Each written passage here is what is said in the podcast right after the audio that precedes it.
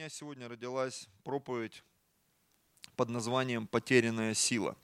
Сегодня мы будем говорить о чудесах, о знамениях. Сегодня третье воскресенье месяца, и мы будем говорить о том сверхъестественном, что Бог приготовил для церкви. Аминь. Церковь – это территория сверхъестественного. Церковь – это источник сверхъестественных вещей, приходящих от Бога на эту землю. Аминь.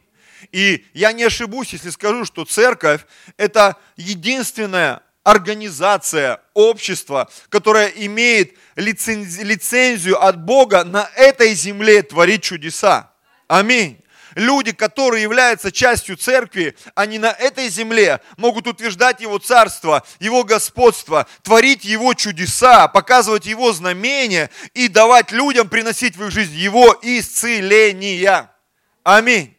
Все остальное, то, что происходит за пределами церкви, за пределами народа Божьего, это все под большим вопросом, братья и сестры. Это правда. Все под большим вопросом. Потому что есть очень много вещей, приводящих нас в духовный мир, но никто на эти вещи тебе не даст гарантию что однажды это не превратится в проклятие, и это не является неким духовным шарлатанством. Вы знаете, я вспоминаю свою жизнь до Бога, и э, в моей жизни не сказать, что там было очень много колдовства, но были какие-то вещи, связанные там с поверием, с наговорами с какими-то, с приговорами, там, с приворотами. Иногда это работало, иногда не работало. И когда я оказался в церкви, причем и я, и моя супруга, мы попадали под эти вещи. У нее там в одной степени было, у меня в другой. И когда все это всплывало, знаешь, когда золото чертит там, когда там какие-то бородавки, там еще что-то, вот, и есть всякие народные методы по вере, как от этого избавиться.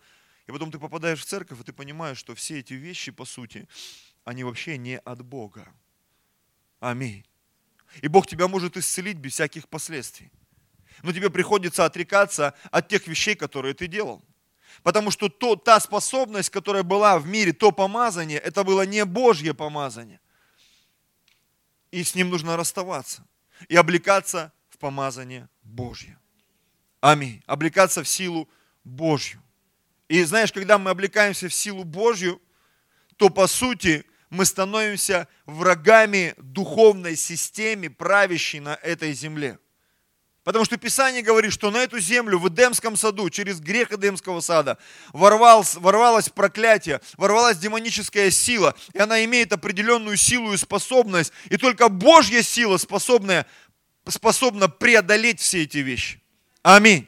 Поэтому как только ты называешь себя христианином, как только ты впускаешь Божье присутствие в свою жизнь, как только ты облекаешься в силу Божью, ты становишься враг номер один – для дьявола, для его демонов, для его бесов, для проклятой системы этого мира. И поэтому ты, имея Божье помазание в своей жизни, должен быть очень осторожен с тем, что ты делаешь, с кем ты общаешься и как ты живешь. И сегодня я бы хотел поговорить на такую тему, знаете, как вот я люблю говорить, о тонких материях, которые незаметны, но которые так сильно влияют на нашу жизнь. Я повторю, тема моей проповеди называется «Потерянная сила». И давайте мы начнем, э, такой подзаголовок у меня, да, «Помазанный Иисус» я его назвал. Это Евангелие от Луки, 4 глава, 18-19 стих. Когда Иисус пришел на эту землю, Он жил с родителями земными, был у них в подчинении, возрастал, написано, младенец любви у Бога и у людей. И вот настал момент, когда он стал зрелым человеком и вышел на служение. И первое его серьезное заявление, оно было в одной из синагог Израиля, и оно звучало так. Он обратился к книге пророка Исаии, если я не ошибаюсь, и прочитал там одно из пророчеств Ветхого Завета. Оно звучало так. Луки 4, 18, 19. «Дух Господень на мне, ибо Он помазал меня благовествовать нищим и послал меня исцелять сокрушенных сердцем, проповедовать пленным освобождение, слепым прозрение, отпустить измученных на свободу, проповедовать лето Господне благоприятное. Лето Господне – это 50-й год, это прощение всех долгов и грехов. И в Израиле э, это была даже не традиция, это был Божий устав, когда человек свое имение отдавал за долги, то в 50-й год это имение возвращалось, может быть, не к нему, но к его родственникам. То есть, грубо говоря, если твои родители, их жизнь была неудачной, то ты свою жизнь мог начать с чистого листа.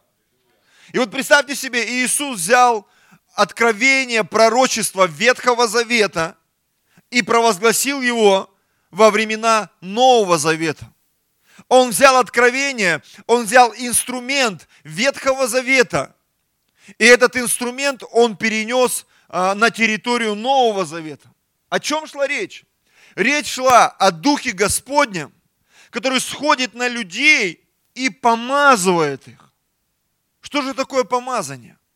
Давайте мы еще раз для себя повторим, провозгласим, что помазание – это способность исполнять Божью волю на этой земле.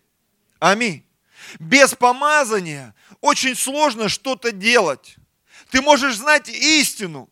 Ты можешь ходить в Божьем присутствии, но если в твоей жизни не будет помазания, не будет силы, не будет проявления Духа Господня, вряд ли ты сможешь что-то утверждать, делать, провозглашать и побеждать во славу Божью. Аминь. Когда Иисус покидал эту землю, уже после своего воскресения, Он сказал своим ученикам, своим последователям, вы должны ожидать силу, которая сойдет на вас. И он сказал, вы примете силу, и она сделает вас способными. Вы будете мне свидетелями, мне, моему царству, тому, о чем я говорил и проповедовал, моему отцу. Вы будете свидетелями той атмосферы, которая приходит с неба. Аминь. Но вы должны принять эту силу. Как однажды я ее принял, спустившись на эту землю. Написано, он был там в 30 лет, он пошел в пустыню, духом был поведен. И оттуда он вернулся в силе, в силе духа. Когда мы спасаемся, Дух Божий прикасается к нам. Он творит наше спасение, Он исцеляет нас, Он благословляет нас. Но в нашей жизни должен наступить такой момент, когда мы должны облечься в силу. Не просто спастись, не просто исцелиться, не просто благословиться, но облечься в силу. Аминь. Только в этой силе мы сможем сделать что-то по-настоящему хорошее. Знаете, я смотрю на христиан, так много добрых, хороших, благословенных людей на планете Земля, которые называют себя христианами. Но к тому же самому я понимаю, что так мало людей, имеющих сил – силу любить, силу служить, силу благословлять, силу утверждать что-то на этой земле. И когда такой человек появляется, и он начинает что-то делать, сразу вокруг него создается определенная атмосфера. Сразу чувствуется сопротивление. Знаешь, вот э, рядом с нами есть дружественная страна наша, наши братья благословенные, Украина. И я просто наблюдая за мужами Божьими, которые что-то делают, понятно, что и в России этого хватает, ну, по крайней мере, из последних историй, которые я слышал. Люди Божьи, у которых большие церкви, большое помазание, большие чудеса. Вокруг них какие-то скандалы, какие-то разговоры, какие-то обвинения. И очень многие являются доказанными. Я думаю, что это, это повсеместно происходит. Почему? Потому что как только ты входишь в какое-то помазание, на какой-то уровень, но твою жизнь сразу начинает оказываться давление. И очень важно, чтобы в том помазании, в той силе, в которой ты ходишь, не оказалось никакой бреши. Потому что однажды эта сила может оставить тебя. И тогда может все плохо закончиться. Я бы хотел сегодня, чтобы мы посмотрели на одного библейского персонажа. Сегодня так четко увидел его жизнь, судьбу. И вот в контексте нашей проповеди я думаю, мы возьмем очень много уроков для того, чтобы нам быть успешными христианами. Я не боюсь этого термина. Христианин должен быть успешный. Если христианин не успешный, имеется в виду духовно, душевно, физически, он несчастливый, он не благонадежный, он не богатый на всякое доброе дело, причем не только финансово, духовно, интеллектуально, эмоционально. Грош цена такому христианству. С такими христианами никто не захочет иметь дело. С такими христианами никто не захочет дружить. И в такого Бога, в которого верят вот такие христиане, никто не захочет верить. Поэтому мы, братья и сестры, с вами должны быть успешными христианами. Во всех смыслах этого слова. Аминь. И в радости, и в горе, и финансово, интеллектуально, духовно, душевно, не знаю, политически. Мы должны быть успешными во всех смыслах этого слова. Почему? Потому что церковь – это соль земли, и она не имеет права потерять силу. Аминь. Церковь – это свет миру. Я помню, когда э, там в СССР мы пользовались этими лампочками, и мне казалось, такой яркий свет. Сегодня, когда пришел вот этот LED-свет, вот эти все вот новые технологии, я захожу иногда из одной комнаты в другую, думаю, здесь какой-то не тот свет. У него нет той силы, которая мне нужна. Замечали? Раньше в общественный туалет заходишь, там вот эта вот желтая атмосфера – запах желтой воды, и желтый свет, и желтая атмосфера, и ты такой удрученный всем этим. Так вот, церковь, она не должна быть, простите за такую мою, может быть, параллель, желтого света и цвета. Аминь. Цвет праведности, он не желтый, цвет праведности, он белый. Поэтому сила света в его белизне, в его чистоте, мы должны быть, иметь вот эту силу. Церковь это город, стоящий на вершине горы на которые все смотрят. Поэтому нам не сорваться, братья и сестры. Нам нужно стать успешными. Аминь. Но для того, чтобы стать успешными, мы должны работать над своим характером. Потому что дары и призвания Божьи, они непреложны. И когда мы спасаемся, Бог наполняет нас помазанием, Бог дает нам силу, Бог дает нам способности, Он э, убирает проклятие, Он снимает всякие ограничения и ограничители с нашей жизни. Но очень важно, чтобы твой характер он не утопил тебя. И вот на примере одного библейского героя, персонажа, я бы хотел, чтобы мы с вами сегодня получили хороший урок. Итак, книга Судей, 13 глава, с 1 стиха. Если я не ошибаюсь, просто смотрите, сейчас не буду, эта книга заканчивается такими словами, что в то время не было царя у Израиля, и каждый сидел под своей смоковницей и делал то, что он считал правильным. Знаешь, когда ты без царя в голове, ты часто делаешь то, что ты считаешь правильным. Люди, которые ходят в церковь, но они не имеют покровительства пасторского, лидерского, а, мужского там мужа, да, над тобой нету, там, не знаю, главы над тобой нету, родителей над тобой нету, покрова нет над тобой. Все, ты как в книге судей. Ты делаешь то, что ты считаешь правильным. И это проблема, братья и сестры, жить без покровительства. Большая проблема. И вот смотрите, это все произошло во времена судей. 13 глава, тоже очень хорошее число, с первого стиха, все началось в 13 главе вообще. Сыны Израилевы продолжали делать злое пред очами Господа в 13 главе книги Судей. И предал их Господь в руку филистимлян на 40 лет. Знаешь, как какая-то болезнь, болячка. Только это не просто болячка одного человека, это болячка общества. Раз и все в рабстве. Раз и все в ипотеке на сто лет. Вся церковь. Взял машину в лизинг, отъездил месяц, думал на пять лет, а и разбил. И платишь за разбитую машину, которая уже не ездит. Не живешь в квартире, за которую платишь.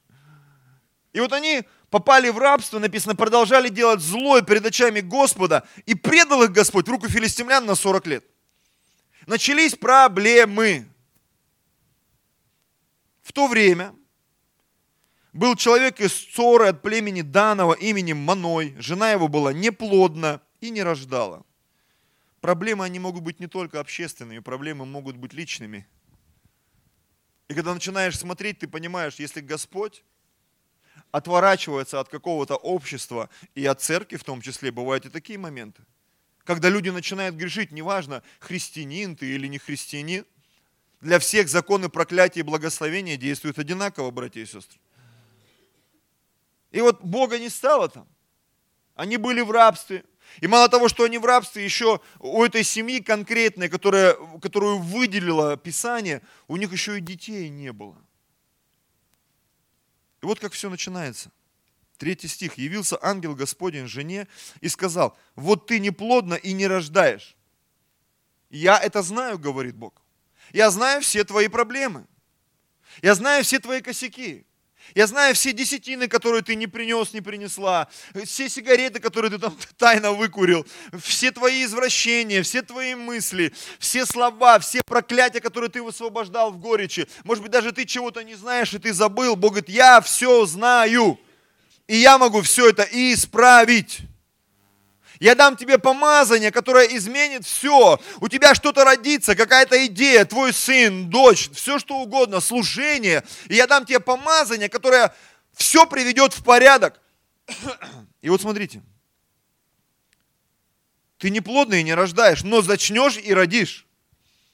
Бог приходит и говорит, все меняется. Ты не плодно, ты не рождаешь, люди не спасаются, но они будут спасаться, церковь вырастет. Вы не можете найти зал, вы найдете зал. Ты не можешь купить машину, ты купишь машину, очень скоро все это произойдет. Знаете, я сегодня ехал, мы простояли на улице больше 20 минут. Какой-то товарищ заблудился в трех дворах опять. Я уже, Господь, ну я уже, я уже знаю, что, это третье служение подряд. Нас таксист не может забрать. Я опаздываю. Как только я попроповедовал, что опаздывать, это грех у нас в церкви, да? Я начал опаздывать, причем я не оправдываюсь. Вот со мной жена была и мой сын Максим. Мы реально на улице стояли 20 минут. Он, я смотрю по навигатору, он ездит по всем дворам вокруг и не может к нам приехать. И в итоге он сбросил заказ. И нам пришлось заказывать новую машину.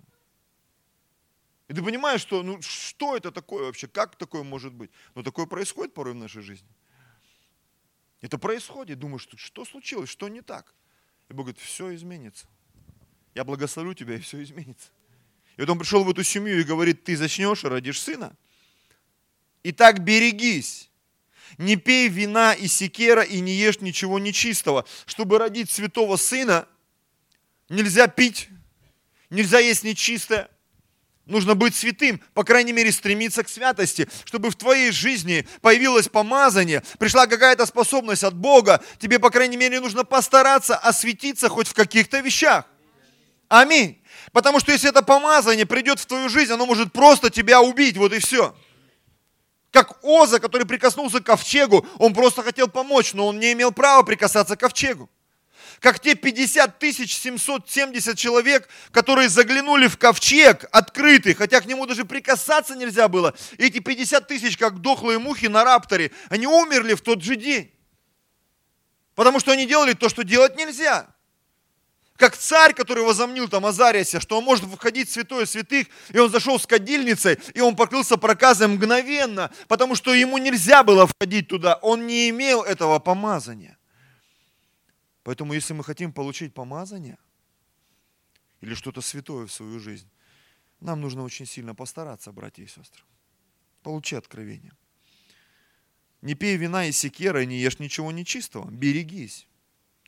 Ибо вот ты зачнешь и родишь сына, и бритва не коснется головы его, потому что от самого чрева младенец сей будет на заре Божьей, и он начнет спасать Израиля от руки филистимлян. И там целая предыстория была, они там испытывали ангела, варили ему похлебку, там муж не поверил, мужу пришлось все объяснять по новой. Мы это все перелистываем, 24 стих. «И родила жена сына, и нарекла ему имя Самсон, и рос младенец, и благословлял его Господь. О как! Когда что-то святое рождается в твоей жизни, оно начинает расти, и Бог это благословляет. Когда ты вымолил свою домашнюю группу, она будет расти, и Бог ее будет благословлять. Когда ты вымолил свой бизнес, он будет расти, и Бог его будет благословлять. Когда ты что-то вымолил, написано благословение Господня, оно что делает? Слава Господу за Его Писание. И еще оно не приносит с собой печали. Потому что оно действительно обогащает. Потому что Господь благословляет эти вещи. И 25 стих. И начал Дух Господень действовать в нем в стане Дановом между Цорою и Эстаолом. Итак, муж Божий родился, крестился, осветился, возрос, и как только он стал готов, Бог начал его использовать. Аллилуйя. Вообще, фигура Самсона очень интересная фигура. Я когда сегодня размышлял, я подумал, послушайте, ну это реально, это, это современный христианин который, с одной стороны, он имеет помазание от Бога, его вымолили, его спасли, но с другой стороны, он позволяет себе делать какие-то странные вещи. Ходит по краю пропасти, знаешь, по, по, по грани, по грани, по грани. Вроде бы в Библии не запрещено выпивать. Но там и нет такого контекста. Бухайте все во славу Божью. Там ничего не написано про сигареты. Хотя в репцентрах иногда читают курение твое отвратительное для меня. Но там не об этом речь идет, братья и сестры. Если кто-то вдруг там что-то увидел, это не об этом. Аллилуйя. Там все настолько, не скажу прозрачно, а как-то вот в плане интима, что вроде бы можно заниматься в браке, но вот как конкретно не написано. Тоже такой вопрос. Э, вот, все, через что человечество, грубо говоря, грешит и спотыкается, в Библии очень мало конкретики по этому поводу. Вы заметили? Очень мало. Нужно иметь помазание, чтобы прочитать между строчек, что же Господь имеет в виду. Аминь. Поэтому, когда нет покровительства в твоей жизни, возвращаемся во времена судей, и у тебя есть невероятное силище, а у Самсона это силище было, не скажу, что до дури, а, наверное, в 10 раз до дури.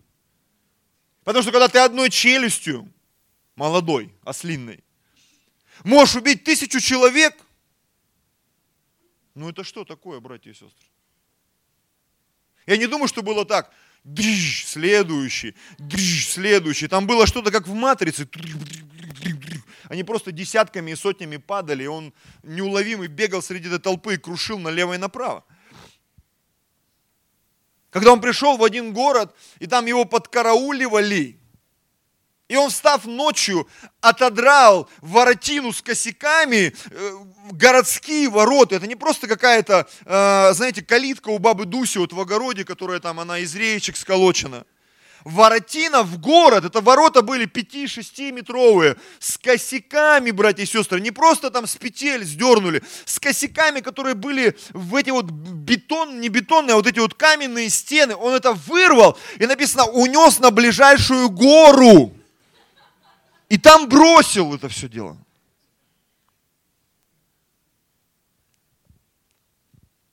Поймал 300 лисенят. То есть мало того, что он был сильный, он ведь был весьма ловкий. То есть это страшное сочетание. Очень быстрый и очень сильный. Дерзкий, как пуля резкий. Это про Самсона. То есть, когда он появлялся, все сразу... Э, я помню, мы поехали к друзьям, мне было 15 лет, я бросил, э, взял рюкзак, отцу сказал, что пошел в поход, бросил у друзей, и мы уехали в Читу, в армию к друзьям, в, в спортроту. И когда мы приехали туда, ну, мы там у них жили, тусили там и все такое. И вот однажды мы сидим там в, каком-то там кубрике, в этом, и заходит какой-то я бы даже не сказал дедушка, такой полудедушка, полудяденька, такой лысенький, такой шаркает, идет, так улыбается из-под бровей посидевших. Я смотрю, все вот так вот, а все там боксеры, кто в комнате был, и они раз, раз, все раз, вот так вот по углам. Я думаю, что-то здесь не то. Я тоже на всякий случай отойду. И он позашел, поулыбался, что делаете, ребятки? Я понимаю, какой-то подвох в этом есть. Надо держаться на расстоянии. И когда ушел, нам рассказали, что оказывается это там чемпион СССР, он побеждал какого-то знаменитого Рея Леонарда Сахарного еще в, там, в 70-х годах. Но поскольку он старенький, и иногда, говорит, он может ударить неожиданно, и все, и у тебя может отключиться какой-то из органов. Поэтому все держатся на дистанции. И думаю, слава Богу что у меня хватило мозгов держаться на дистанции. И вот я думаю, когда Самсон выходил, все держались на дистанции. Этот человек обладал определенным помазанием от Бога. Это удивительный герой, согласитесь. Не сказать, что он самый супер, но он один, один из самых удивительных персонажей Библии. Один из самых удивительных. Когда его связали, связали свежей веревкой, он ее разорвал там. Но в его жизни было что-то, что в какой-то момент начало играть против него. Он любил женщин. Он позволял себе делать вещи, которые по божественным стандартам, по законам того времени являлись нечестивыми. Я вот сегодня читал, не буду вам читать, потому что это несколько глав, не хочу ваше время занимать. Просто придете домой сегодня, почитайте, я думаю, я вас заинтересую. Так вот, первое, что он сделал в следующей главе, он написано, пошел и полюбил одну женщину а, из дочерей филистимских. То есть это были враги Израиля. И там так интересно написано, это было от Господа. Ладно, я это принял, пусть это будет от Господа. И там целая история. Была свадьба, и где-то он там шел, увидел льва, разорвал этого льва и бросил его мертвого. И спустя какое-то время он возвращался, и в мертвом льве а, пчелы, там улей, короче, получился. И вот он из мертвого льва, он, Назарей, которому даже прикасаться к мертвечине нельзя было, он взял этот мед, поел этого меда, и еще принес, родителей накормил. Просрочка это. То есть это уже сигнал. Там не написано, что это было от Бога. Потом он пошел к блуднице. И там тоже не написано, что это было от Бога. Потом он пошел к женщине, которую звали Далида, и он ее полюбил, потому что написано там, если читать внимательно, она его усыпляла на коленочках. Он любил ее на коленочках засыпать. И вот она ему там что-то для дужон, для плюси, для люгри по-французски с ним, наверное, разговаривала там делала ему там все, что ему нравится. И вот этот человек, помазанный муж Божий, который имел силу, которого Бог избрал для того, чтобы быть судьей, защитой Израиля, быть неким эталоном святости, чистоты, он позволял себе вот такие вещи. И она начала его пытать, как первая жена, так и вторая. Это был его грех, слабость к женщинам. И когда внутри нас, внутри нашей жизни есть какие-то определенные слабости, с которыми мы не боремся, через эти слабости грех будет атаковать то помазание, которое Бог дал тебе. И если ты с ним не разберешься, то однажды ты увидишь, что твоя домашняя группа перестала расти, в твою семью пришел хаос, в твой бизнес пришел хаос, вообще в твою жизнь, в отношения с Богом пришел какой-то хаос. Чем закончилась э, эта вся история с э, Самсоном? Как его жена, которая там э, ей угрозили, сказать, если ты не дашь там э, ответ на ту загадку, которую он загадал на свадьбе, мы тебя убьем, сожгем твой дом, и она с него вытрясла этот ответ. Точно так же эта женщина Далида. Ей предложили очень много денег и сказали, узнай, в чем его сила. И она его расспрашивала, он там ей сначала врал, врал, врал, написано, но поскольку она его долго тяготила, он ей открылся. Если ты заигрываешь с грехом, однажды в той стене, которую Бог построил вокруг тебя, стены защиты, помазания, силы, дьявол найдет брешь. Так и произошло с Самсоном. Его сила была в его волосах. И он рассказал об этом женщине, которую он любил, и она его продала. Легко она состригла ему волосы. Пришли филистимляне, выкололи ему глаза. Он был ослеплен насильно. И он был, написано, в доме там для рабов молотил вместо вала, там таскал вот этот мельничный жернов по кругу. Знаешь, когда сегодня это перечитывал, думаю, Господи, это что ж происходит порой с людьми?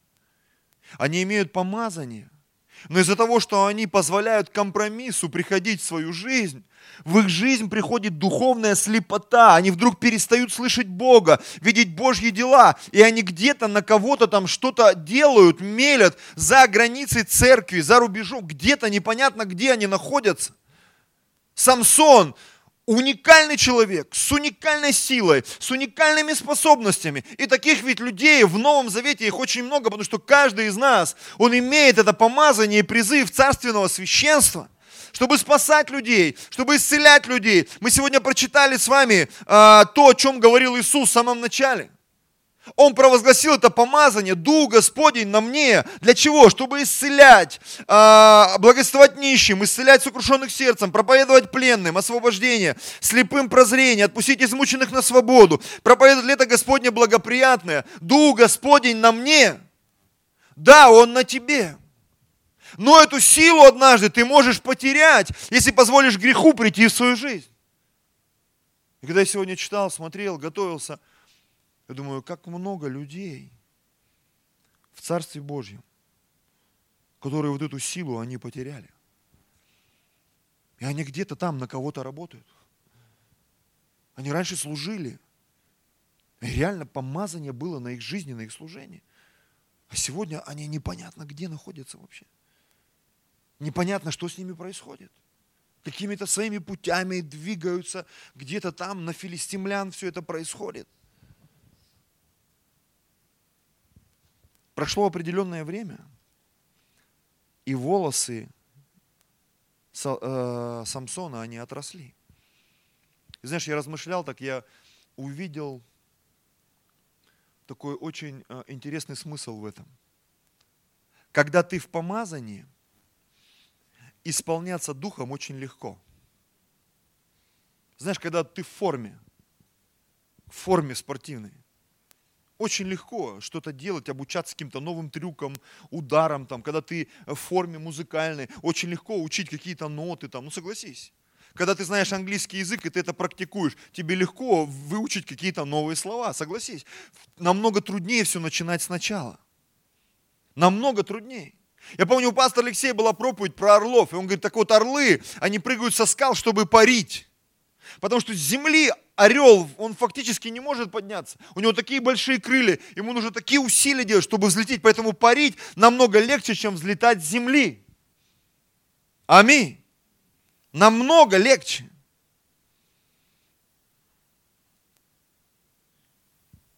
Поддерживать форму легче, чем ее набирать. Поддерживать огонь легче, чем его разжечь. Аллилуйя. Это так. Иногда смотришь на людей и понимаешь, что уже многие потеряли и молитвенную форму, и форму благовестия, и форму чтения слова, и форму пребывания в посте.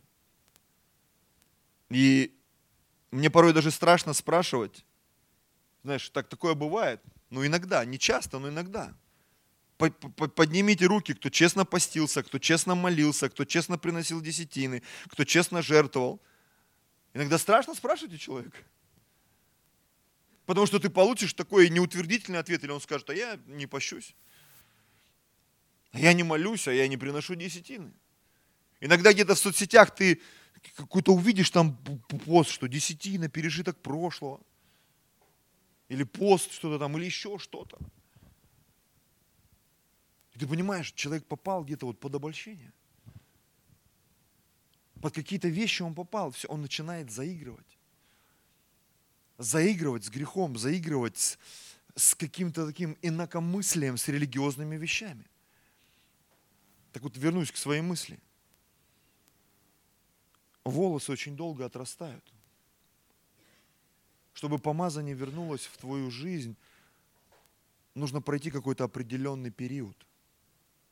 Находясь в помазании, очень легко поддерживать огонь. Но потеряв помазание – Вернуть его бывает, ой, как сложно, братья и сестры. Ой, как сложно. Я однажды слышал одну историю в Америке, там одна из крупнейших церквей. Несколько тысяч человек было в служении этого мужа Божьего. В его жизни произошла катастрофа. Они еще с одним человеком решили закрыть известный журнал Playboy, если вы слышали про такой журнал. И тот не стал мелочиться нанял сыщиков, следопытов всяких, нанял какую-то определенную команду молитвенников, только не христиан. И в какой-то момент они этого мужа Божьего где-то в какой-то из гостиниц записали на видео, как он встречался с другой женщиной, не со своей женой.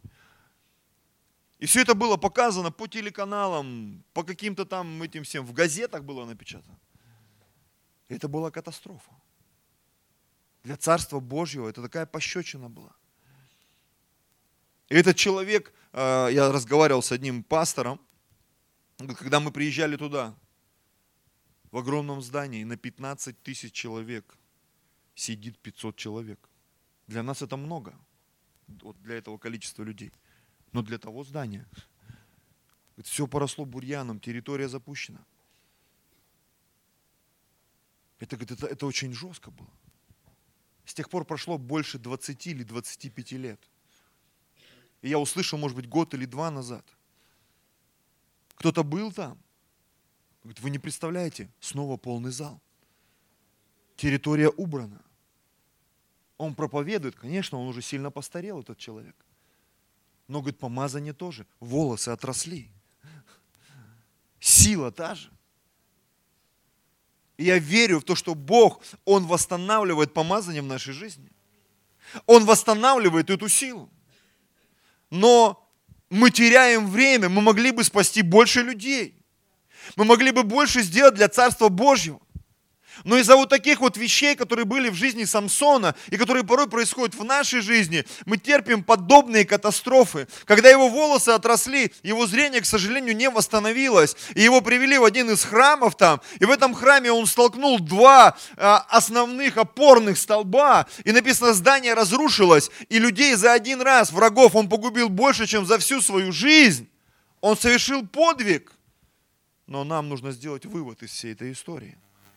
Ты можешь быть очень сильно помазан. И Бог может очень сильно тебя использовать. Но все может плохо закончиться для тебя и для а, имени Царства Божьего, для имиджа Царства Божьего. Это очень важный момент, который мы с вами должны осознать, братья и сестры. Аллилуйя. Давайте откроем еще одно место – Я думаю, что об этом тоже нужно поговорить. Это Новый Завет. Книга Деяний, 19 глава.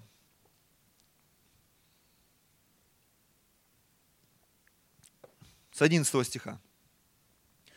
Бог же творил немало чудес руками Павла. Так что на больных возлагали платки и опоясания с тела его, и у них прекращались болезни, и злые духи выходили из них. Что это? Мы видим работу помазания мы видим работу помазания. Человек в помазании. Бог творит немало чудес руками Павла. На больных платки возлагают, опоясания, болезни, злые духи выходят. Сила Божья проявляется в служении Павла. Немеренная сила Божья. 13 стих. Даже некоторые из скитающихся иудейских заклинателей стали употреблять над имеющими злых духов имя Господа Иисуса, говоря, заклинаем вас Иисусом, которого Павел проповедует. Скитающиеся иудейские заклинатели.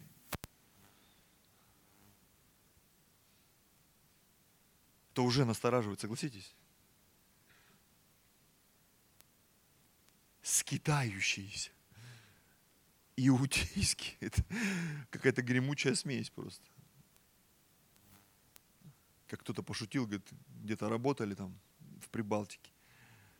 И пришли в каком-то храме там католическом. И когда говорит, договор нужно было подписать, или договор там, пришли говорит, в бухгалтерию.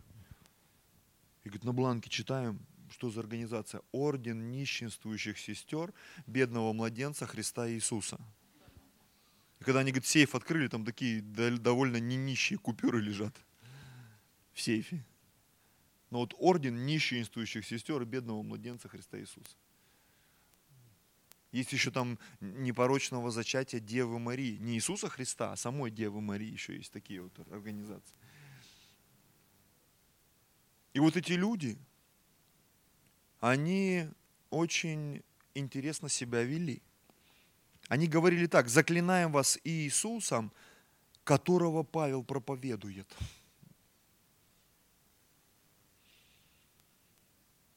Я так понимаю, они сами в эти вещи не верили. Но верили в силу молитвы, в имя Иисуса, не принимая его как Господа и Спасителя. То есть это была такая некая гремучая и очень странная смесь которая привела к плачевным результатам. 14 стих раскрывает нам суть вещей. Когда я это увидел, я очень долго этого не видел, я увидел это не так давно. Смотрите, это делали какие-то семь сынов иудейского первосвященника Скевы. Ребята, это были первосвященники вообще-то. Это была элита, каста Ветхого Завета, с которыми общался Бог. Эти люди были из числа тех, которые имели один раз в год право заходить в святое святых. Только первосвященник мог это делать. Только человек из рода первосвященника мог раз в год заходить в святое святых и оставаться живым. На них было особенное помазание. Даже не все левиты это могли, потому что были левиты и были дети Аарона. Это была особая каста первосвященников. Только они могли входить в святое святых. Только они могли воскурять на этом золотом жертвеннике перед святым святых. Только они. И мы читаем, что эти люди Семь сынов с иудейского первосвященника Скевы, с хорошей, родословной, духовной, они занимаются каким-то иудейским, скитающимся заклинательством. Ребята, вы что творите вообще? Понятно, что это не будет работать.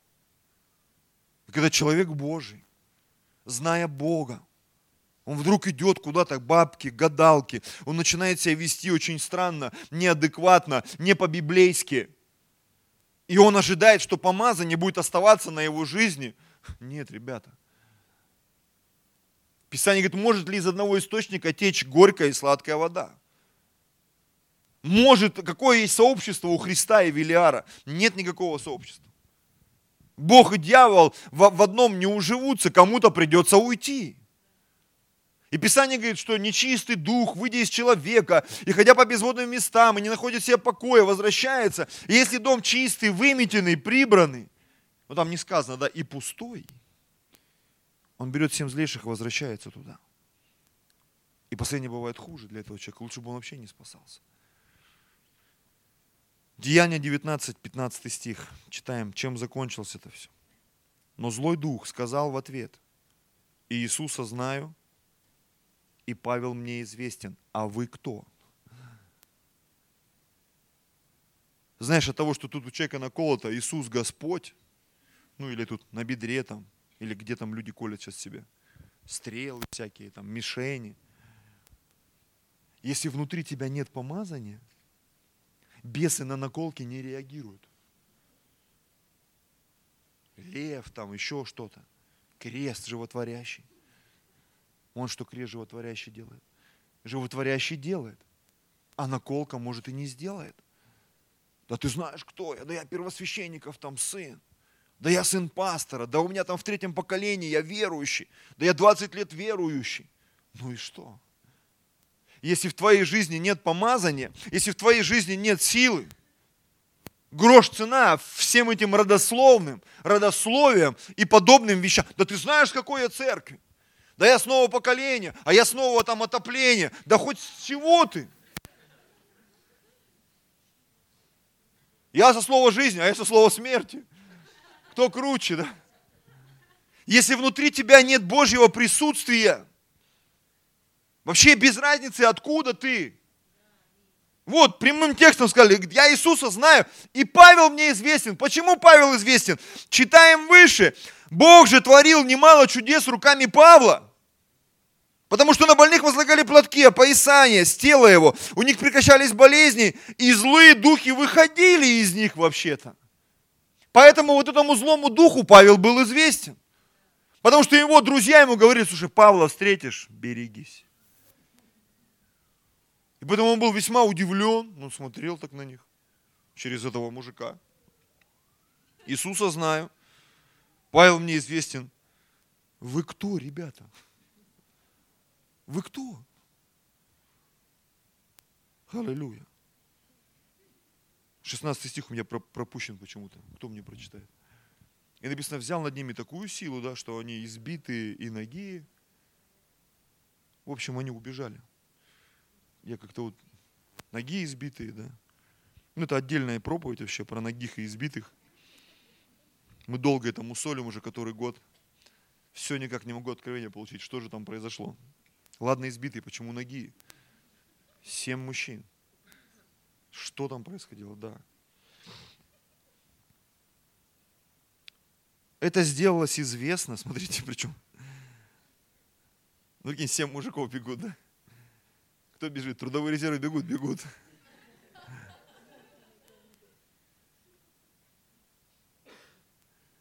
Говорит, а вы кто? Говорит, нудисты-экзорцисты.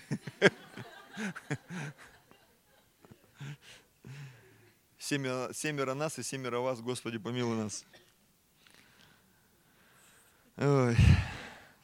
Это сделалось известно всем живущим в Ефесе, Иудеям и Еленам. Прикинь, все узнали, и христиане, и не христиане. Что у них там в церкви творится, не пойму я вообще. Что там происходит в этой церкви? Что там за дела?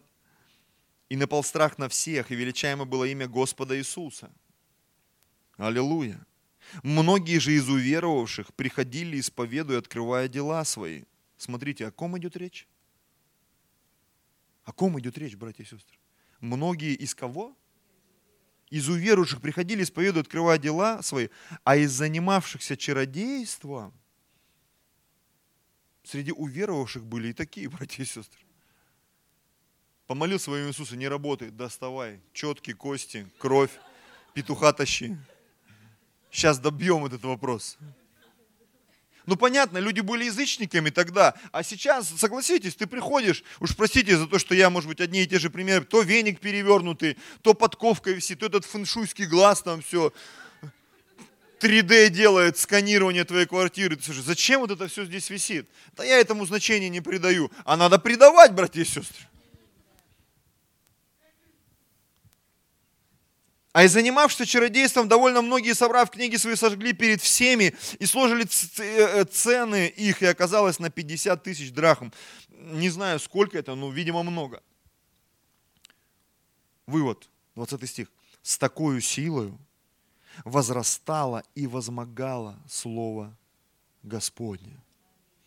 С такой силой возрастало и возмогало Слово Господне. Есть много таких еще, скажем так, не получивший откровение местописания у меня, да, например, Луки 5.17. Здесь написано, в один день, когда Он, Иисус, учил, сидели тут фарисеи, законоучители и пришедшие из всех мест Галилеи, Иудеи, из Иерусалима. Смотрите, и сила Господня являлась в исцелении больных. Иисус был в помазании, и сила Господня являлась в исцелении больных. Другое место, Луки 6, 19, следующая глава. И весь народ искал прикасаться к нему. Почему? Потому что от него исходила сила и исцеляла всех. Аллилуйя. От него исходила сила и исцеляла всех. Я вернусь к началу нашей проповеди. Пожалуйста, музыканты. Когда Иисус воскрес, и Он явился ученикам, Он сказал им, дорогие мои, они ждали каких-то там от Него свершений, восстановлении царственности. Он говорит, нет. Не ваше дело знать времена и сроки. Вообще не задумывайтесь об этом. У вас есть одна задача. Вы не должны отлучаться из Иерусалима. И вы должны ждать, когда сила Божья, она сойдет на вас, она осенит вас. Вы примете силу, когда сойдет на вас Дух Святой, и будете мне свидетелями в Иерусалиме, Самарии и до края земли. Бог хочет облечь нас в силу, братья и сестры. Бог хочет облечь нас в помазание. Аллилуйя. Очень сильно. Но Он хочет также, чтобы мы понимали, что за помазание есть цена. Да, помазание, оно научит нас. Да, помазание, оно исцелит нас. Где это у меня место, Господи?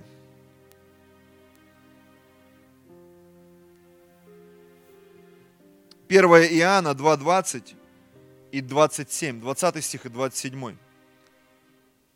Впрочем, вы имеете помазание от святого и знаете все. Что такое помазание? Я еще раз повторюсь. Это способность исполнить волю Божью. Кто является источником помазания? Дух Святой по воле Отца, по благодати Иисуса, Дух Святой в нашу жизнь приносит помазание. Дух Святой знает все. Поэтому, когда Его помазание, оно наполняет нас, мы тоже начинаем знать все, братья и сестры. То, что Бог нам открывает. Аминь. 27 стих. Впрочем, помазание, которое вы получили от Него, у вас пребывает, и вы не имеете нужды, чтобы кто учил вас, но как само сие помазание учит вас всему, и оно истинно и не ложно, то чему оно научило вас, в том пребывайте. Важно не просто иметь помазание, важно в нем пребывать, братья и сестры. Важно в нем пребывать. Тема моей проповеди, если кто забыл, потерянная сила. Последнее место и будем молиться. Это Матфея 17 глава, 19 и 21 стих. Без 20. 19 и 20. Там написано, что ученики пришли к Иисусу наедине и сказали, почему мы не могли изгнать нечистый дух. Иисус ответил, сей же род изгоняется постом и молитвой. Пост и молитва – это та возможность, тот инструмент, через который мы освещаемся и приближаемся к Богу. Аллилуйя. Когда я читаю про Самсона, там написано, он призывал Господа, но не написано, чтобы он постился. Не написано, чтобы он там молился. То есть он обладал этими вещами. Но поскольку он, не знаю, это мой вывод, может быть, я ошибаюсь. Он не был посвящен Божьему присутствию, Божьему водительству. Однажды это с ним сыграло плохую шутку. И когда я сегодня смотрю на церковь, когда я смотрю на некие авантюры, в которые оказываются некоторые из нас, братья и сестры, мне прискорбно. Когда мы куда-то идем без помазания, когда мы начинаем что-то делать без помазания, когда мы провозглашаем какие-то вещи без помазания – и это э, ни, ничего не происходит, ничего не меняется. Люди соблазняются. И Бог говорит, я ведь не говорил тебе этого делать. Зачем ты это делаешь? Из этого возникают проблемы в нашей жизни. А Бог хочет являть свои чудеса. Бог хочет исцелять больных, изгонять бесов. Бог хочет творить чудеса каждый день в твоей жизни. Аминь. Бог хочет делать что-то новое каждый день в твоей жизни. Поэтому будь открыт для Бога. Будь закрыт для дьявола. Аминь. Будь открыт для того, чтобы поститься. Будь открыт для того, чтобы молиться. Будь открыт для того, чтобы обновлять свой завет с Господом. Вот сегодня мы будем делать вечерю. И там в Евреям во второй главе написано, послание Евреям, вторая глава, что Иисус Христос, написано, а как дети, причастные к плоти и крови, поскольку мы дети Божьи, у нас есть плоть и кровь, тела, то написано, то и Он, Иисус, принял Он и для того, чтобы лишить силу имеющего державу смерти, то есть дьявола. Иметь, лишить силы. Иисус стал человеком, чтобы лишить силы дьявола. Это написано, когда мы принимаем вечерю, мы смерть Господню возвещаем. Это в Коринфянам в 11 главе. Я всегда размышлял очень долго над этим. Почему смерть? И потом до меня дошло, когда мы провозглашаем смерть, внутри нас, принимая Его тело, э, когда мы пьем Его кровь, вино. Мы провозглашаем в духе смерть, смерть Иисуса. А это значит разрушение царства сатаны внутри тебя, внутри твоего разума, внутри твоего духа. Поэтому Иисус говорит, когда вы это делаете, делайте как можно чаще это во славу мою. Принимаем. Мы раз в месяц это делаем но мы провозглашаем эту победу внутри нас. Аллилуйя. Победу Его помазания, победу Его присутствия, победу Его силы. Давайте склоним голову. Драгоценный Господь, мы благодарим Тебя.